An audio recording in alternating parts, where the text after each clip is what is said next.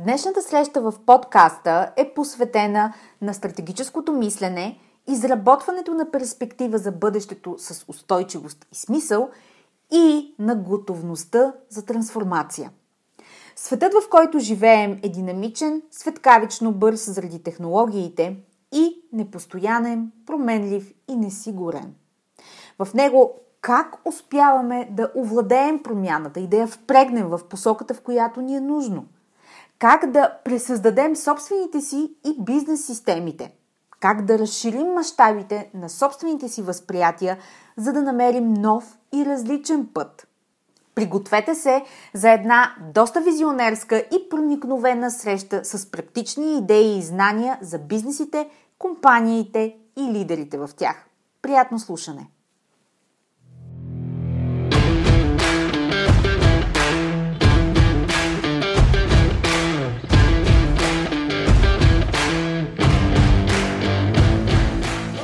Добре дошли в Women Speak Leadership, подкастът посветен на жените лидери в корпоративния менеджмент и бизнеса.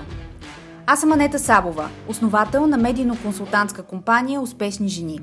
Аз съм екзекутив консултант по темите на женското лидерство, лектор на авторитетни сцени като Dead Women и автор на книгата Жената, която създадох – личният път на женското лидерство – Подкастът е мястото, където ще ви срещна с едни от най-забележителните, авторитетни и утвърдили се в бизнеса жени.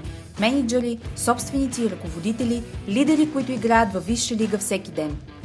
Смислени разговори по актуални теми, поднесени през призмата на личната история и уроците по пътя, споделени с менторска откровеност за вас.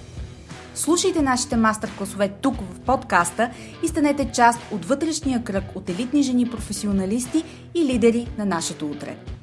Женската сила в бизнеса е в лидерството, така че да започваме!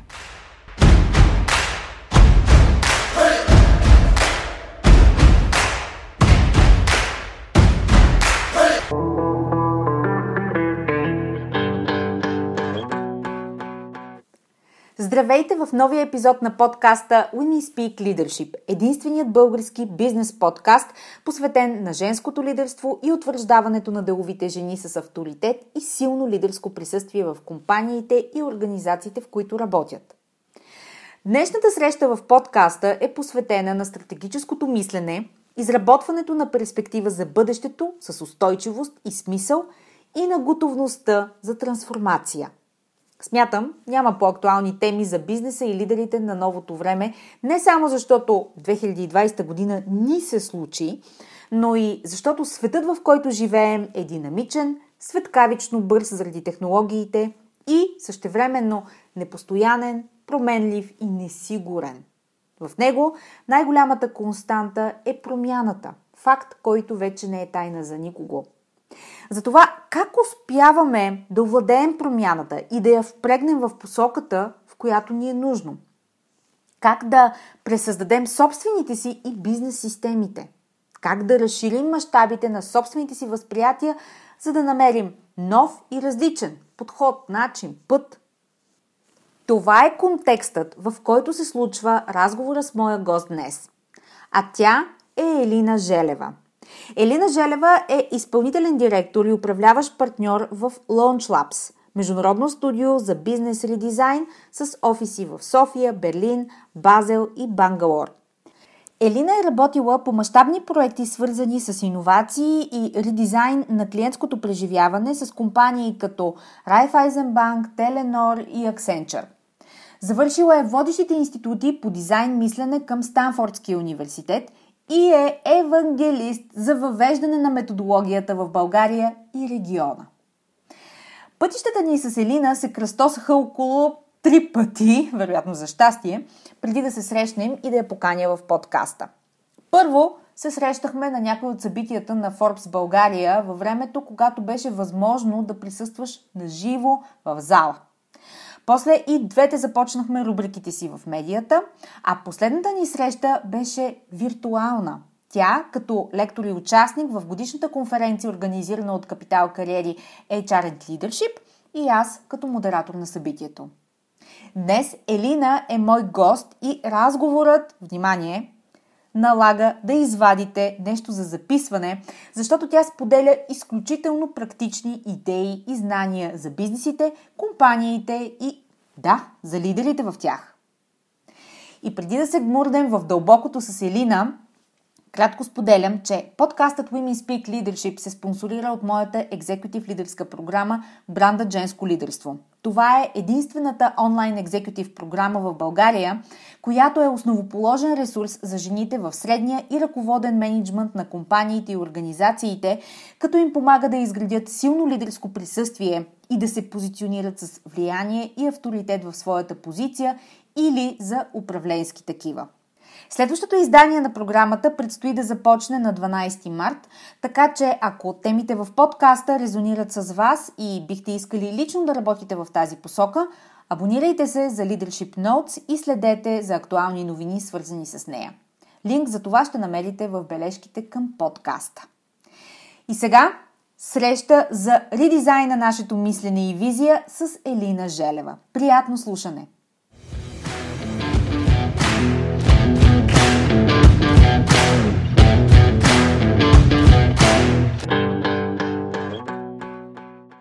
Елина, добре дошла в подкаста за жените лидери в бизнеса Women Speak Leadership. Добре заварили. Радвам се особено много на нашата среща, защото както винаги всичко си има перфектният тайминг и редизайн, disruption и rethinking мисля, че са ключовите думи от миналата година, които ще звънят в съзнанието и на нас хората, и на бизнесите постоянно от тук насетни. И мисля, че ти си човекът, с който да си поговорим за тези неща. А, сега, мисля, че стана ясно, че тоталните промени, които донесе 2020 година, заляха всички ни. Бизнеса и процесите, установените модели за много компании. Въобще това създаде среда за търсене на нови начини за правене на бизнес, нови канали, нови подходи, въобще голямо преосмисляне. Как го усетихте вие в Launch Labs, в интеракция с клиентите си? А, как го усетихме? Не мисля, че нашето усещане е по-различно от на който и да е друг, който активно работи в бизнеса. Ние в LaunchLab винаги сме казвали, че това, което правим е да подготвяме и да помагаме на компаниите а, за бизнеса за usual ситуации. Тук, понеже виждам, че е подкаст, в който може да се използват чуждици. Може, може. си и аз. Да, нали, това, което винаги сме правили е да, да, да помогнем на компаниите да могат да реагират адекватно към клиентите си бързо, иновативно в условия на disruption и нали, в такива извънредни ситуации. И преди COVID го правихме и по време и сега, нали, защото disruption в бизнеса винаги е имало, има и ще нали, Това, което беше интересно е, че а, нали, COVID дисрапт на всички. Иначе на, на някакси на по, по-малък мащаб винаги е имало такива извънредни ситуации. Не винаги се появяват нови технологии, нови бизнес модели, нови поколения потребители, влизат нови играчи на пазара, големи играчи, малки играчи. Нали? Тоест винаги е имало някакви disruptions. COVID беше интересен дисраптор, защото дисрапна всички едновременно. Да, като че ли. И Ами да, няма, абсолютно няма изключение. Дори тези, които всъщност излязаха по-профитабъл от, от, а, от кризата, може би те първо започва, те, те също бяха дисрапнати, защото трябваше много големи обеми да, да овладеят. Та, както и да е в началото на кризата, когато март месец, особено в България, когато се обяви, беше много интересно, защото нали, компаниите се обръщаха с нас и търсеха бързи решения на много важни проблеми. Тоест това е, което ние наричаме в нашото портфолио спринтове. Mm-hmm.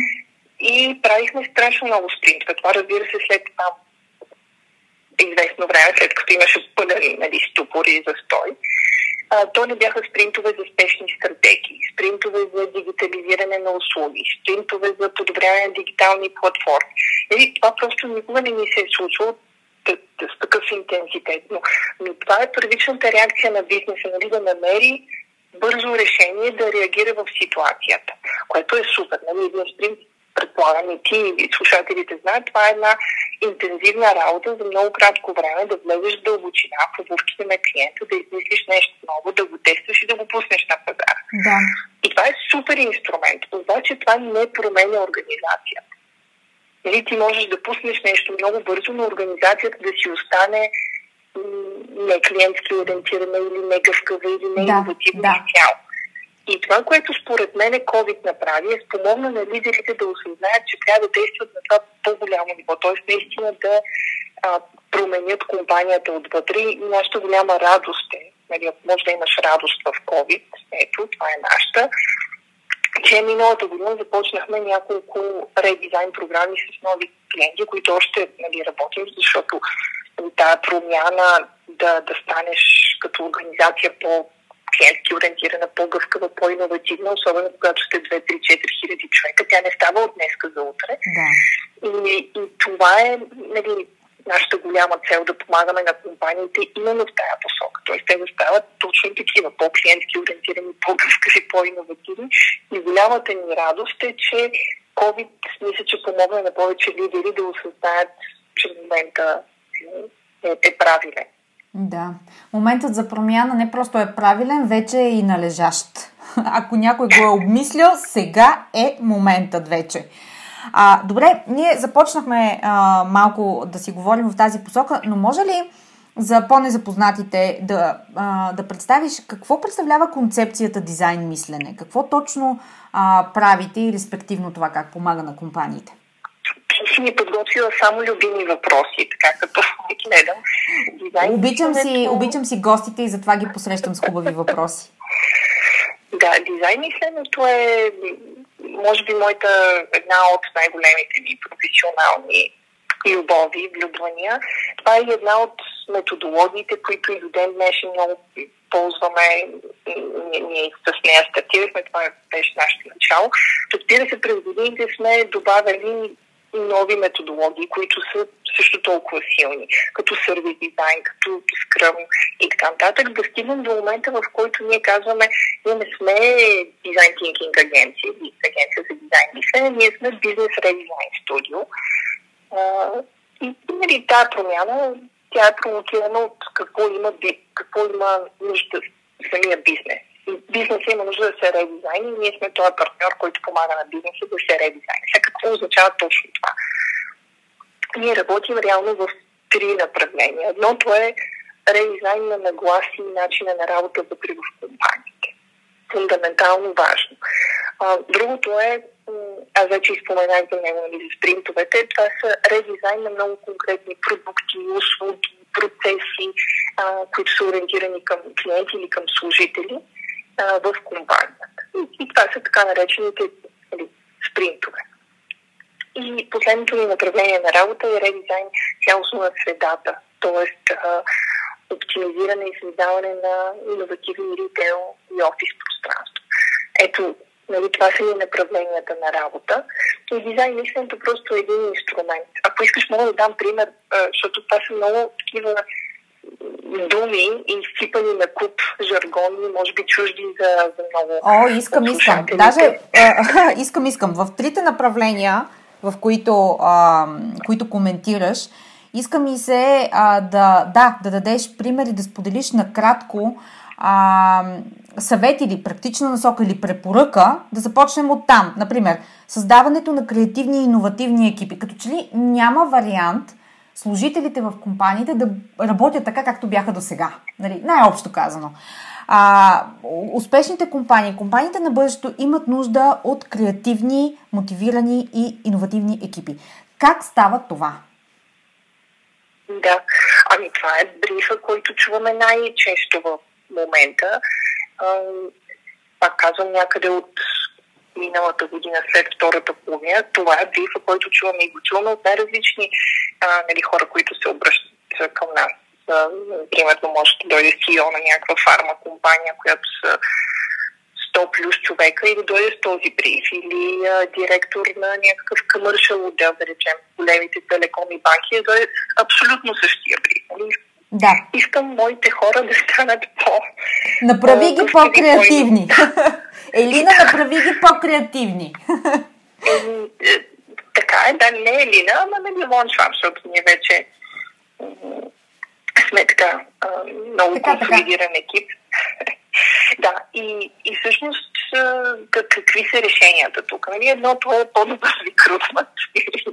да, да започнем от начало. Помага, но, но, но като цяло, веднъж вече като има едни хора, с които трябва да се работи, търпение, доверие и повече свобода. Без това не става. Прогресия, ние си имаме една прогресия, която вярваме, че нали, когато работим по тая прогресия с хората и те в един момент наистина стават по-инновативни. И това е първо екипите да станат клиентски ориентирани, т.е. да им дадем инструментите фундаментално да разбират клиентите си, да могат да се нали, потопят в техните а, светове, да влязат в техните обувки и така да. нататък.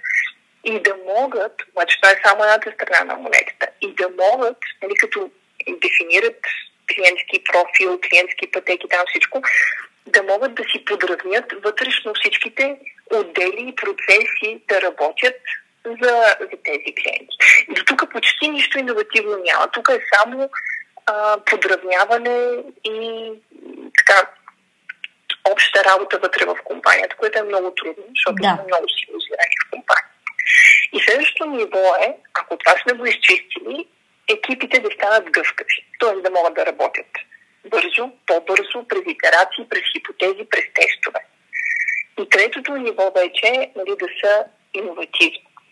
Mm-hmm. А, така че това е нашата прогресия и разбира се, тя може да бъде подпомогната през, през обучителни програми. Аз винаги съм казвала, нали, че една обучителна програма трябва да е 20% тренинг и 80% работа по реален проект. Тоест за всеки един ден обучение, грубо казано, трябва да имаш 4 дни работа по реален проект и такива са и нашите програми.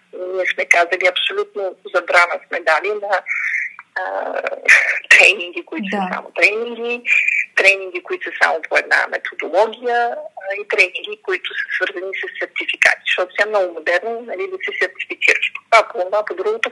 Обаче хората за да се а, да станат наистина креативни и иновативни, те трябва това през практиката да го направят.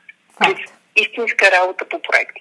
И тук сега, освен нали, ние като партньор, идва самите лидери. И лидерската подкрепа е изключително важна.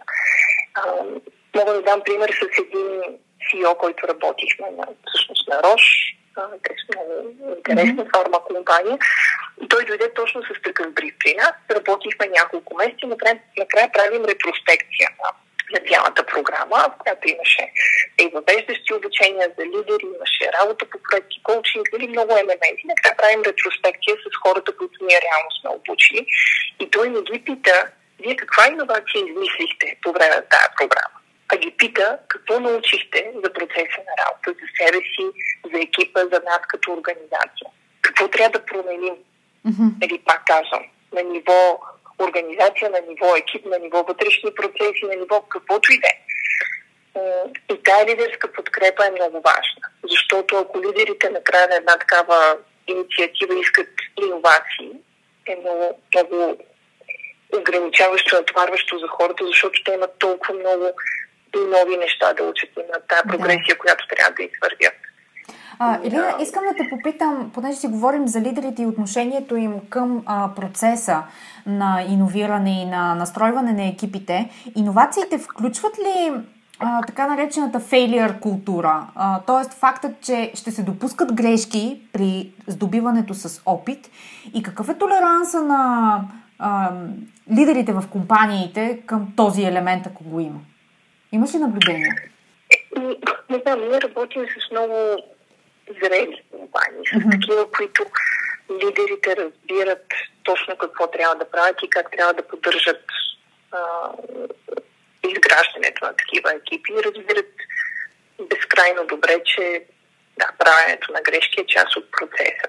Да. Но, но това е даже много, как да кажа, а, може би малко старяло, нали, че разбираш, че ще стават грешки. Не, ти трябва да осигуриш пространство, време, ресурси да се случат тези грешки. Тоест ти трябва да ги дизайнеш тези грешки. Ага, ясно. В, в, в, първите е, нали, няколко там, пилотни проекти. Просто да знаеш, че това са пилотни проекти, нали, които са свързани с ученето на екипа, с изграждането на екипа, а не с създаването на иновации. Това ще дойде след това.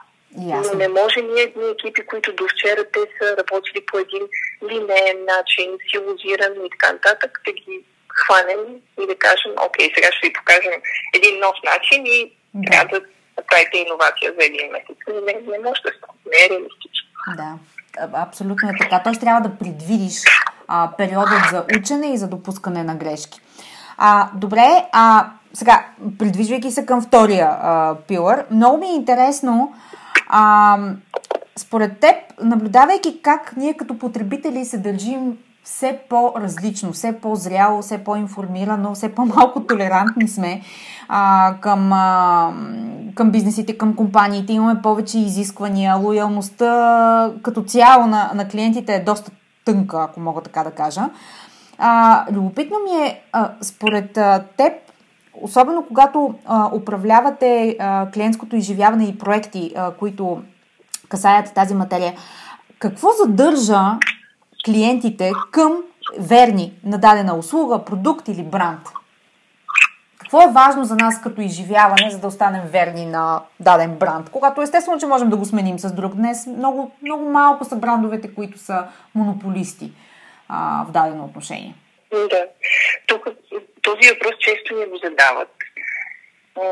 И ми се струва, че задавайки го, има едно очакване, че ние имаме някакъв такъв магически хак. Или че има един лесен отговор, ето това трябва да се направи и, и, и нещата нали, ще да, бъдат добре. Да. Имаме ами надявах се на магически че... хак, ама явно не.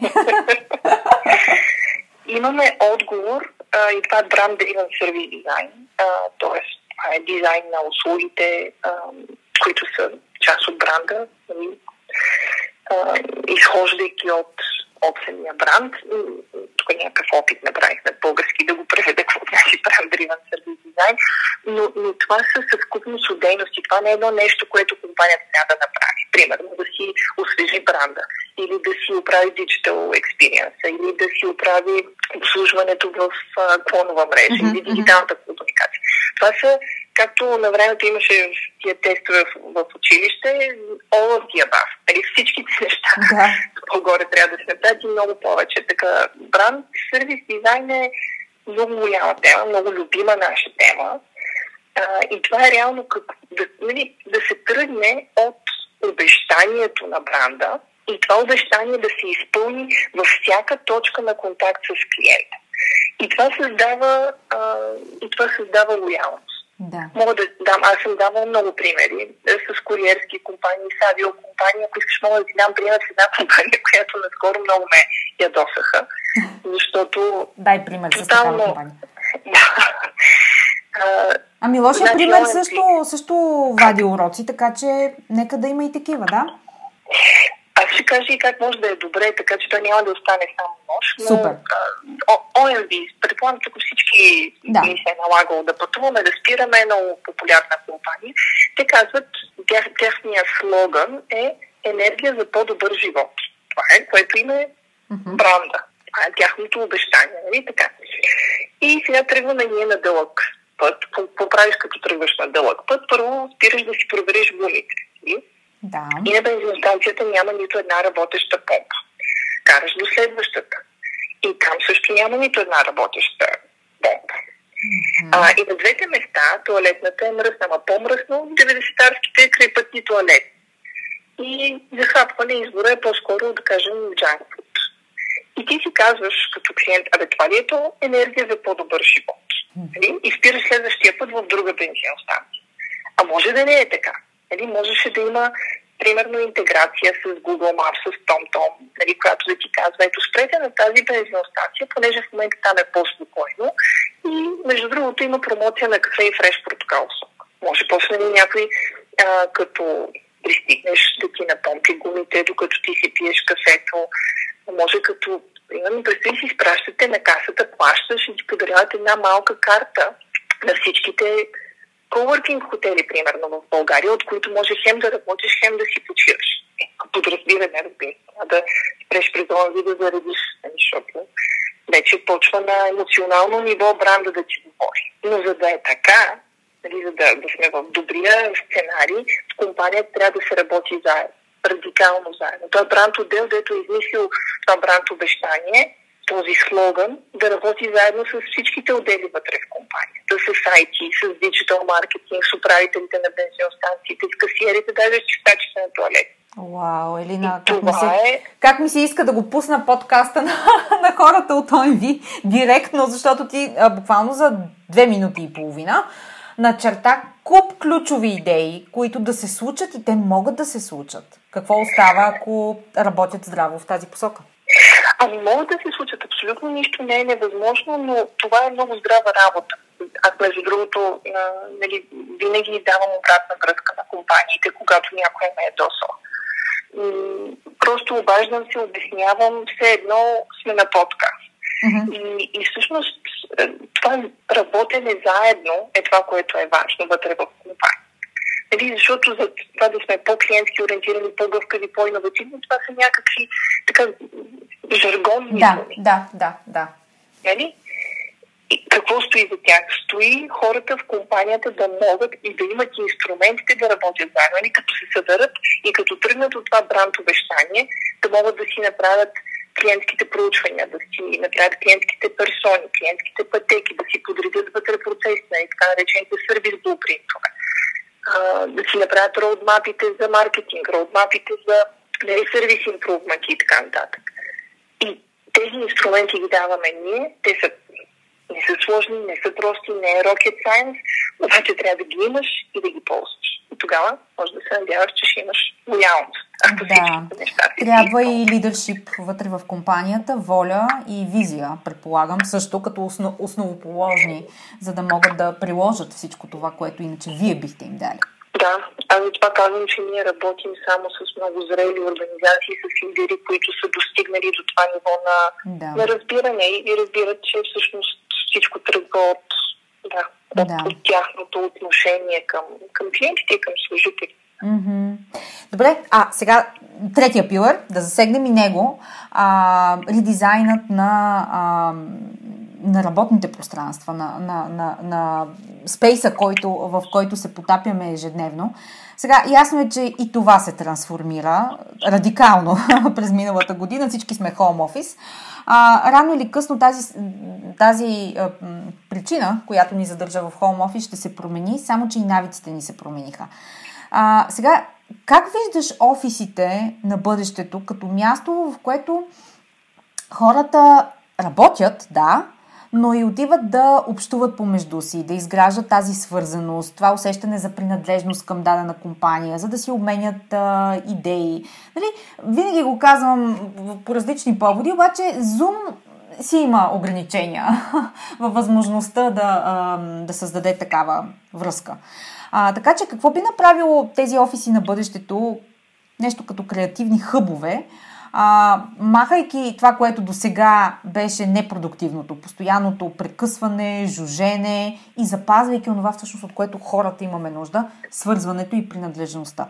Ти да не си работил по проекти свързани с офис редизайн, защото мисля, че си стигнала до това, което е ключово в редизайна на, на офисите. Не съм работила, обаче ми е много важно а, да не ме прекъсват, когато работя. В тази връзка Open Space-ите са най-големия провал, според мен, на модерните а, сгради. Лично мнение мое и опит също. Но също така и а, имам... А, как да кажа, и, известна любов към аналоговият свят и знам, че а, дигитал, дигиталната свързаност колкото и да ни върши работа, има огромни, огромни ограничения и последната година го доказа. И, и когато да. те поканих за гост, нямаше как а, този въпрос да ти го спестя. Да, тук сме наистина на, на едно мнение. Ние правим доста, доста проекти в, в тая сфера. Разбира се, и говоря не само за нас, офиса ни в София, но и другите ни офиси на OneShop в Берлин и в База. Въобще това е много важна тема за нас. Имаме а, и завършени проекти. Тук в София като че ли сме малко една идея по-напред. Имаме и чудесно партньорство с архитектите от студио 7561 и сега ще споделя няколко неща, които сме си мислили и прилагали на практика в проекти. Да. Open Space тотално съм съгласна. Това не работи, не знам дори кога е работил. Старе принципа, не, не има вече по-съвременни принципи, които не налагаме. Едното е Activity-Based Workspace. Това е организиране на офис пространството според вида работа. Другия принцип е, който аз много обичам, си така наречените Working Neighborhoods. Това са места за работа, които трябва да има вариативност, нали, да има тиха, фокусирана, задълбочена работа, където можеш да се изолираш, но по-отворен тип, нали, полутихи тип бизнес лаунч или, да, а, да. или кафе. И, и нали, вече може да се и малко по-шумни, ако нали, такава е културата на компанията, стил Workspace, нали, което се казва. Но а, един от моите най-любими принципи, който нали, ние налагаме, когато работим с клиенти в, в това отношение, е принципа на кодизайна. Тоест, е, да, може, да, да, да, да могат екипите, хората в компанията сами да дизайнват пространството и да си го приспособяват към себе си. Това е малко на принципа на него. Нали? Тоест важно е хората да имат не просто избор, днес ще работя в това пространство, утре в другото, сега ще отида да пия кафе с приятели нали, от офиса, сега ще, примерно, имаме среща за някакъв много важен там, продукт. А, а да могат да си дизайнват пространство, т.е. да е всичко да е модулно, да е гъвкаво, да, да е игриво, да има няколко функции, буквално нали, на принципа на него. А, така че това е един принцип, който на мен е много любим. И другия, който а, така виждам, че на, на, на много места се прави нещо около това, ама не е точно това, е така наречените Deep Creativity Zones на много места ми се струва, че се правят някакви creative spaces, защото е много важно. Нали, офиса на бъдещето е място, където се събираме. Ясно е, че някакъв креатив процес може да върви през там Zoom или хиляда други платформи. Супер са, но нали, нищо не може да замести за сега живия контакт. И тия Deep Creativity Zones не е просто да, да са по-шарени, по-разчупени, те трябва да са дизайнати фундаментално за работа на иновативни екипи. Да. И, и това не се прави, и това пък мен ме дразни, но както и да е. Това са някакви посоки, които нали, виждаме в, в офисите на бъдещето. Да, мисля, че... Но първо трябва да се легитимизира работата дистанционно. Това, това също е... Да. Мисля, тя си има минуси, но тя е 100% част от бъдещето на офис. Категорично. Значи, дистанционното работене до сега малко или много за много компании беше въпрос на бенефит, на нещо допълнително, бонус, което компанията предоставя на служителите си веднъж седмицата, два пъти или там как, както са го регулирали. От тук на сетне това е клишето, което се наложи новото нормално, със сигурност. Но продуктивността и ефективността не винаги е въпрос на хоум офис, нали, по куп причини. А, и категорично и креативността не, не. Аз по себе си, бидейки човек, който има свободата наистина да работи от всякъде, а, виждам, че когато имам нужда от а, това да се случи един креативен процес, освен, че той не се случва пред компютъра, което мисля, че всички вече знаем, а, понякога, Елина, може би това ще те изненада, имам нужда да отида в лобито на хотел, да седна в лобито и да наблюдавам известно време хората. И а, това стимулира, да, това стимулира, да кажем, даден процес. Така че а, за различните хора сигурно е различно, но със сигурност а, имаме нужда от преосмисляне на работните ни а, площи и начина по който ние като хора а, работим в тях. А, добре, сега говоряки за тези три основни направления, а, кое всъщност е най-трудно за компаниите? И от какво имат нужда? Сега това е доста общ въпрос, който ти задавам, но понеже а, имаме нали, с орловия поглед отгоре, а, от какво имат нужда, за да отключат потенциала си а, след 2020 година? Какво им е най-трудно и какво трябва да направят, за да кикофнат напред? Да, а, общите въпроси обаче нали, ще се опитам така, да, да отговоря спрямо някакви емпирични наблюдения, mm-hmm. за да стане по-конкретен. Аз първото нещо, мисля, че дори го споменах.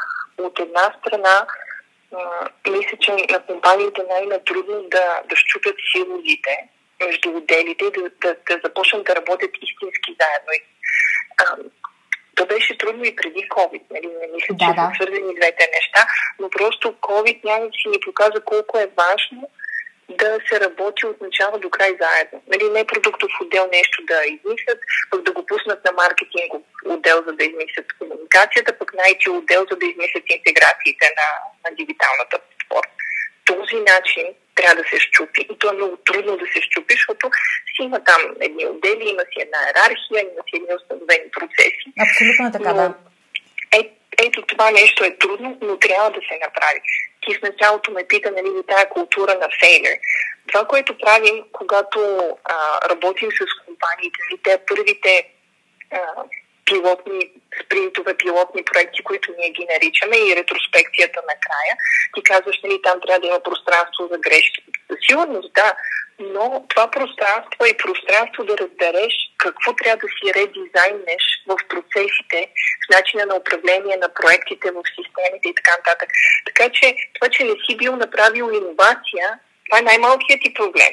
Защото ти си толкова много неща научил като екип, какво трябва да, да промените вътре в компанията, че ползите са много по-големи от така, да, да, да. Така че това си мисля, че като си говорихме за дистанционната работа, си мисля, че това все още на компаниите е много трудно, защото няма някакси не е урегулирано. В смисъл, почти стана легитимно. Окей, okay, не съм чула за компания, където това нали, да не може а, и да няма някаква визия, че това ще остане, но не е урегулирано. В смисъл няма, не е ясно кои платформи, кога, за какво използваме, а, как ги комбинираме, какъв е етикета, също, нали, кои да. неща правим дигитално, пък кои на живо, пък как се държим по време на онлайн. Нали, има много такива неща, които още са в процес на, на доизмислене, да, което е абсолютно... Това да, е аджендата за 2021 година. Uh-huh, uh-huh. Е, то е нормално. Ти ако си замислиш а, нали, колко време отнем, са отнели някакви други дигитални промени. Ако да. замислиш банковия клон едно време, нали, да, да. хореше за всичко с него, нали, за внасяне на пари, за тегляне, за преводи, за консултации. Нали, отне много време да стигнем до едно по-съвременно разбиране за банкирането, където за някои неща, да, още ходиш в клона, но други път може да направиш през приложение, през Customer Service Center. Факт. И мисля, че с офисите ще отнемат също едно такова време, докато се урегулират кое, къде се случва и през какви платформи. Но процесът е необратим. Необратим за хубаво или за лошо? За хубаво, за хубаво. Ако сте редовен слушател на подкаста Women Speak Leadership и резонирате с темите в него, ще харесате нюзлетъра Leadership Notes. Ако не сте абонирани за него, силно препоръчвам да го направите на линка в бележките към подкаста. Така ще разберете защо едни от най-талантливите, брилянтни професионалисти и забележителни жени в менеджмента редовно, тихо и без излишен флъв отварят и четат всеки имейл, който изпращам. Те имат нужда от смислени разговори, перспектива и различна гледна точка към ежедневните реалности на менеджмента и лидерството.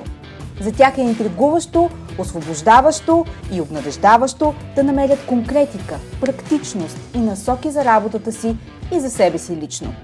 И всичко това от някой, който е бил на тяхното място и може да ги разбере. В този нюзлетър периодично споделям забавни behind the scenes, аргументирана лична позиция по въпроси от бизнес средата и ценни насоки, които да приложите незабавно. Абонирайте се и обещавам, това ще са имейлите, които не просто четете, а които чакате с нетърпение.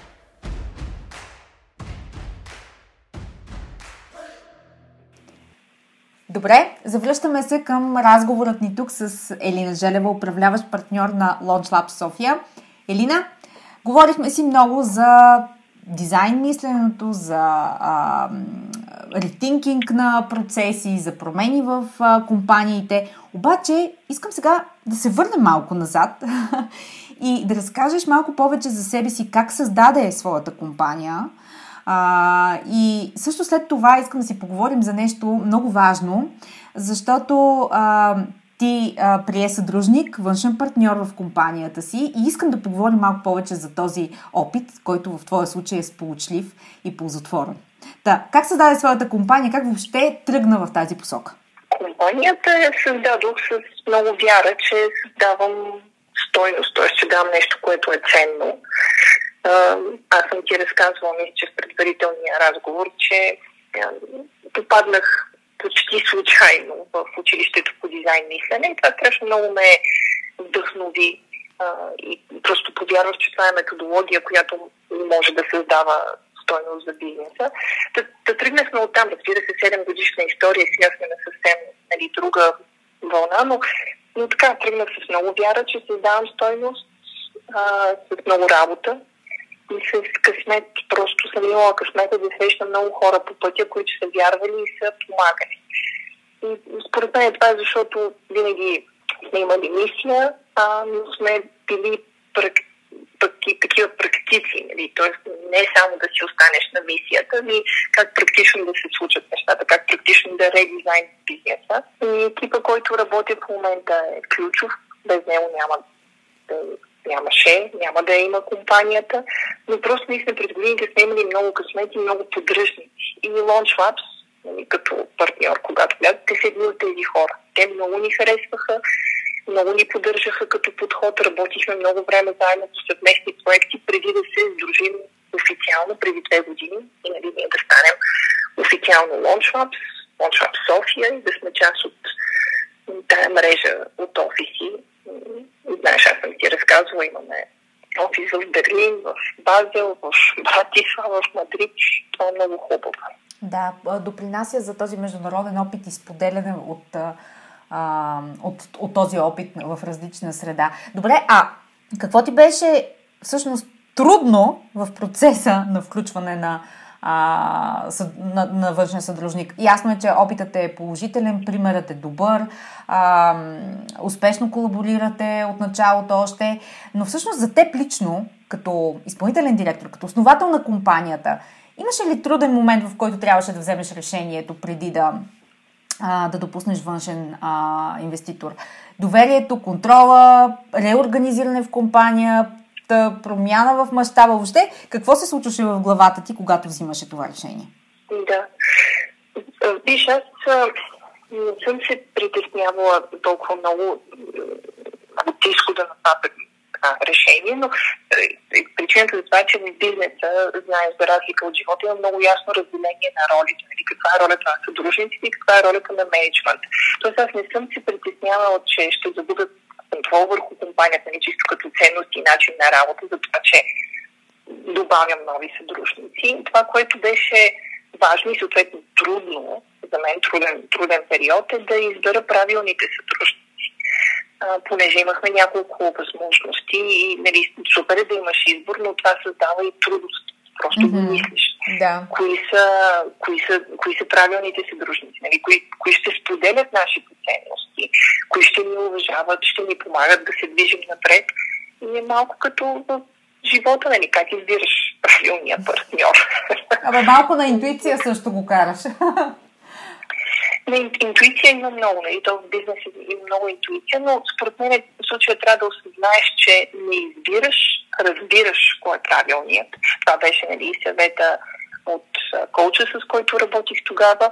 А, така че ние с LaunchLabs просто работейки по съвместни проекти, осъзнахме, че искаме да продължим да го правим. И това е, това е много важно. Така. Пожелавам да. на, на всеки, който си мисли за подобно партньорство, просто първо да го тества. Да, звучи логично, нали? А, аз а, исках да те попитам, да те разпитам за този опит, защото а, имам поглед и върху обратната история, не, не положителната. И за това ми беше важно от човека, който има хубавия пример да сподели а, първо опит и второ препоръки в а, тази посока. Добре, а, понеже а, в момента ровим в а, начинът ти на мислене и в съзнанието ти, а, сподели какво ти помага да а, как да кажа, да мислиш в мащаб, да имаш визия за процесите, с които работиш, за трендове, за нововведения, какво следиш, а, какво е важно за теб? Добър въпрос. а, сега, какво ми хрумва, нали, ще като ме питаш нали, как мислиш в мащаб.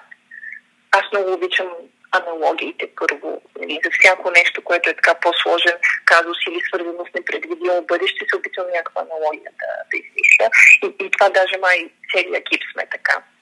До по принцип ни хрумват три неща, които май са не свързани, да видим дали сгубим общ отговор. Едното е, за да мислиш в мащаб, трябва да можеш да променяш мащаба. Тоест, веднъж да го видиш на мета ниво, после да влезеш в детайла и обратното. Ако не можеш да скачаш на тия две нива, нещо в смисъл не е окей. Okay. Нали, ти няма да можеш да стигнеш от визия към нововъведение, нали, към практичната част. Да. Така че това е едното, което ми хрумва.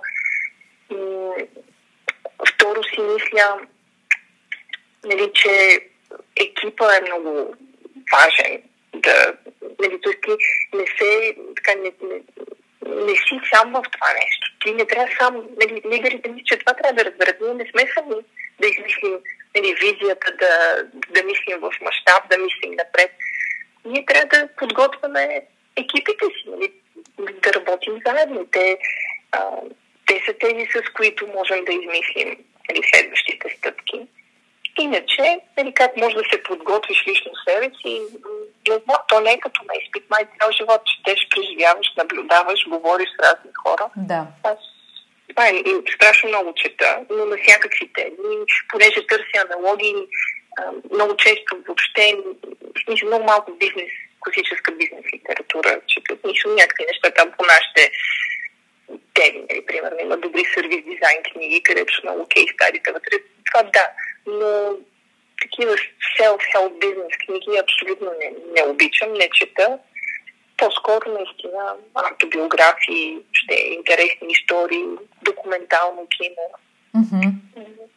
Знаеш ли, аз, понеже си говорим по тази тема, тази година съм избрала за себе си да се провокирам с необичайни неща за четене и гледане в резултат на което National Geographic и Discovery постоянно вървят в къщи и в момента чета, тъй като нали, всичко е дигитално, дигитализираме се, дигиталната революция, виртуалния свят, това е нещо, в което живеем. А, аз в момента чета една книга, която се казва The Revenge of the Analog, а, като провокация, като изследвания, които един журналист а, прави преди две години. А, и е много интересно да се съгласявам на 200% с него и след това да, да си казвам, о, това е абсурд, което е написал. Едновременно, нали? Както ти казваш, този мащаб веднъж влизаш а, от едната страна, след това от другата. А, така че мисля, че това е начин сами да провокираме себе си и съзнанието си, за да виждаме и аналогиите, и структурите, и формите, които след това да ни служат. Съгласна ли си? Съгласна съм, да. Аз тази година също всяка година, дето просто има някакъв такъв период в януари, където си май по-майнфул за нали, какво ново тази година ще направим. Тази година съм решила да изтествам VR технологии. Аз подели а, после. Още не съм се подлагала да. на това.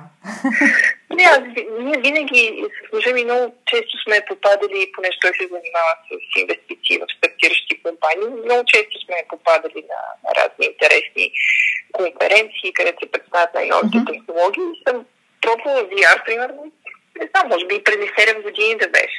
И беше отвратително, мисля, мен ми стана лошо. И така през години, нали, съм пробвала някакви VR сетове и никога не е било готино. А тази година в началото пробвах новия Oculus Quest и е жесток. Просто абсолютно феноменално а, от гледна точка на хардвер. И, и така трябва нещо да те отключи. Да, mm-hmm. да така. А, искам да те попитам, а, преди малко си говорихме, че лидерът много ясно, той не спуска, той не е човекът, който просто създава визията и я спуска отгоре и казва, хайде действайте. А, обаче, а, любопитно ми е а, все пак човекът, който е в лидерска роля, в случая ти за вашата компания, а, кои са нещата, или на които всъщност ти не можеш да прехвърлиш на екипа си? Има ли такива? Защото обикновено ние говорим за силата на делегирането, за това да създадеш доверен екип, за това да създадеш такава структура и организация, в която ти не си ключовият човек всъщност, а, а добре смазана организация, която може да работи и без теб. Обаче, ми се струва, че специално на, на нивото, на което си ти, има неща, които остават запазена зона за действие или решение или мислене, които са само за те подредени. Кои са тези неща? В нашия офис това е само поливането на цветята. Не очаквах този отговор. Поливането на цветата е твоя отговорност, така ли? това не делегираш. Това е моя отговорност. Това не делегирам. За да не ги уморим, иначе може да стане една такава хиперактивност, защото ние сме изключително активен, проактивен, креативен екип и ако кажа, ето хора, хайде всички ще поливаме цветята и ще ги преколе. Не, тук се шегувам се обаче. няма, няма нещо такова. А ние първо, сега тук още малко може да те но не обичаме думата делегира. Mm-hmm. Ние като аз не я обичам, ние като екип не я обичаме. Имаме думи, които искаме да забраним. И делегирането е една от тях. О, кои са другите? Трансформация. Трансформация, добре. Да. Делегирам звучи като умирам, трансформация звучи като терминална болест и не е случайно. Хората, организациите, които са трансформации, всичко там се делегира, са много изморени. Те е като тежко болни. това, са, това са думи, които са просто хората са изморени от тях и, и, и не са хубави. А, така че, не знам, в, в нашия екип нали, и ние това се опитаме и да прехвърлим и на компаниите, с които работим, а, хората, които не са в лидерски позиции, работят от първа ръка с, с нашите клиенти, с нашите потребители. И, и ще е много странно, ако ние не им делегираме нали, не, не, не, не им дадем възможност те да участват в стратегическия процес. Просто ще е странно. Нали, те, те имат всъщност повече ноу-хау какво имат нужда потребителите и клиентите. Mm-hmm. И ако това са едни хора, които а, като лидер си развивал и, и, и те са естествено любопитни, четящи, развиващи се, няма причина да, да, да не правите заедно стратегическите неща. Така че в нашия екип всичко mm-hmm. до стратегия а, се прави заедно и те водят. Да. А, ще използвам това, което каза и на всичките, особено HR, а, директори, които са ми клиенти и такива, които а, интервюирам, ще им кажа, че думата делегирам и трансформация трябва да си я извадят от речника. да, ако нашето мнение е миродавно. Ами ще го направим, Елина, ще го направим. Така, добре, а, искам да, да си поговорим почти а, вече към финала, вървим на нашия разговор. А, в предварителния разговор с теб си говорихме за това колко важна е ролята на а, менторите и а, на това както да бъдеш а, в, а, в позицията на ментор, също така обаче и да получаваш менторска подкрепа. А, много ми е а, любопитно за теб, кои са тези ментори, хора, фигури, а, чието пример а, ти се е отразил а, благодатно и от които черпиш пример ти? Имаш ли си такива? Ами, да, аз мисля, че всеки от нас има. Не знам сега това, което ще сещам веднага е просто други CEO-та, с които си споделяме тревогите, успехите, някакси си помагаме с съвети и сме си ментори един на друг, нали, без това да е по някакъв начин формализиран. Да. Просто си работим заедно и, и си говорим естествено за нещата, които са ни предизвикателства и си помагаме. Защото ти, ти знаеш, ролята на CEO е много шизофренична.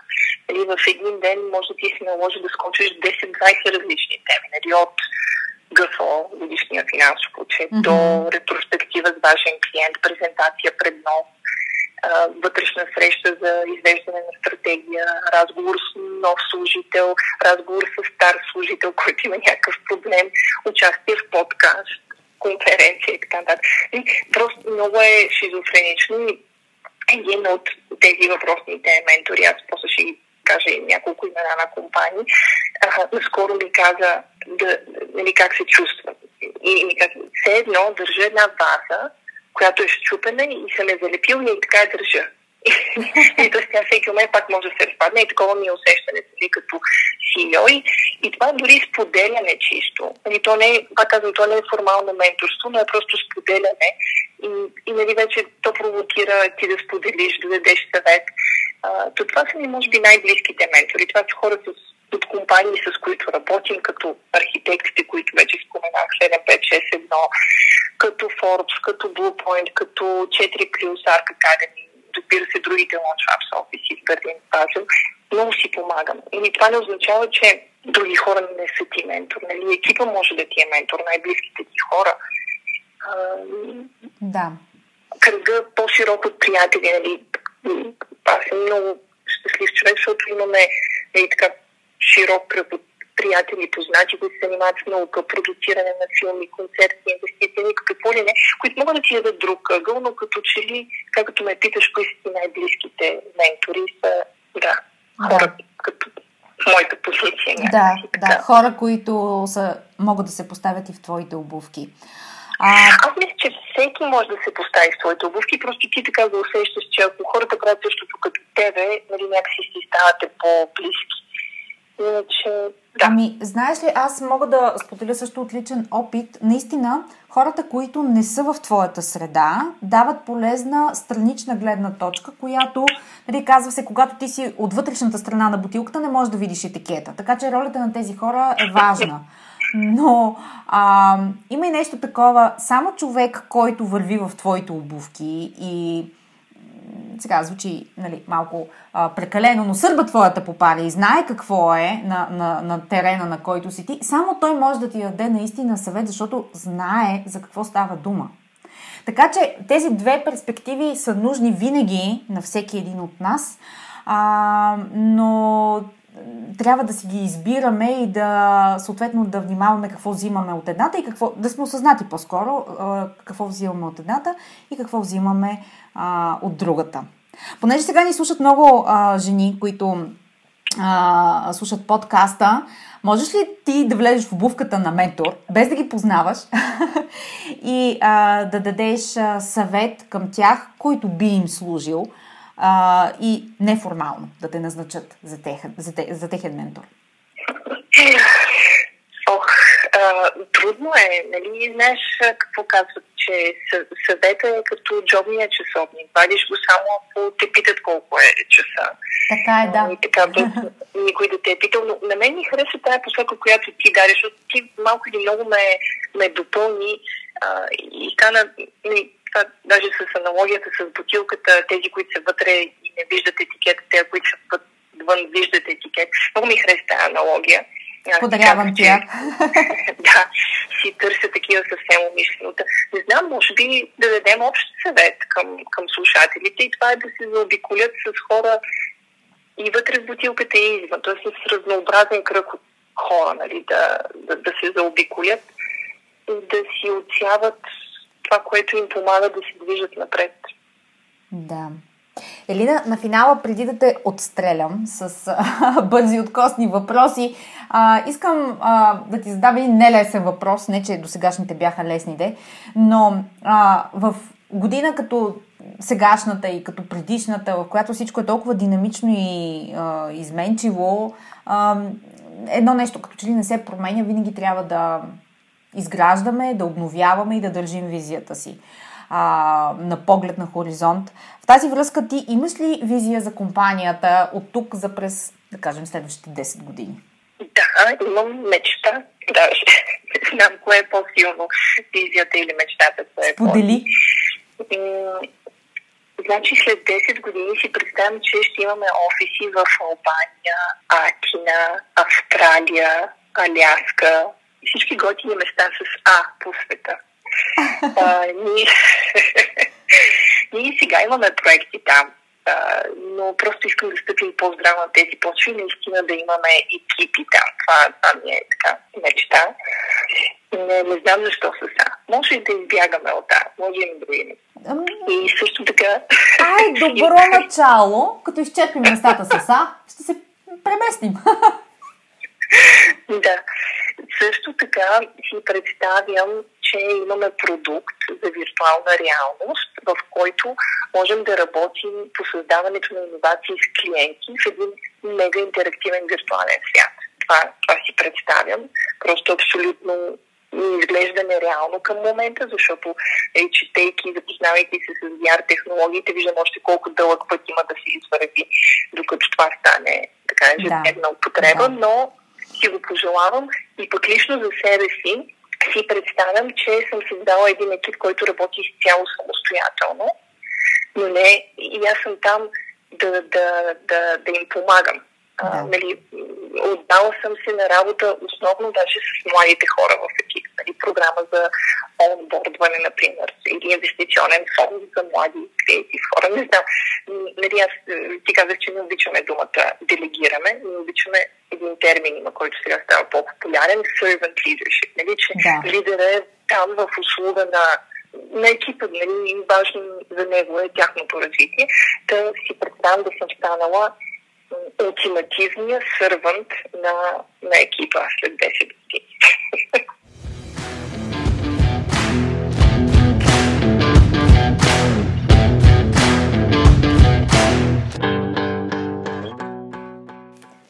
Добре, време е за бързите а, въпроси с още по-бързи отговори.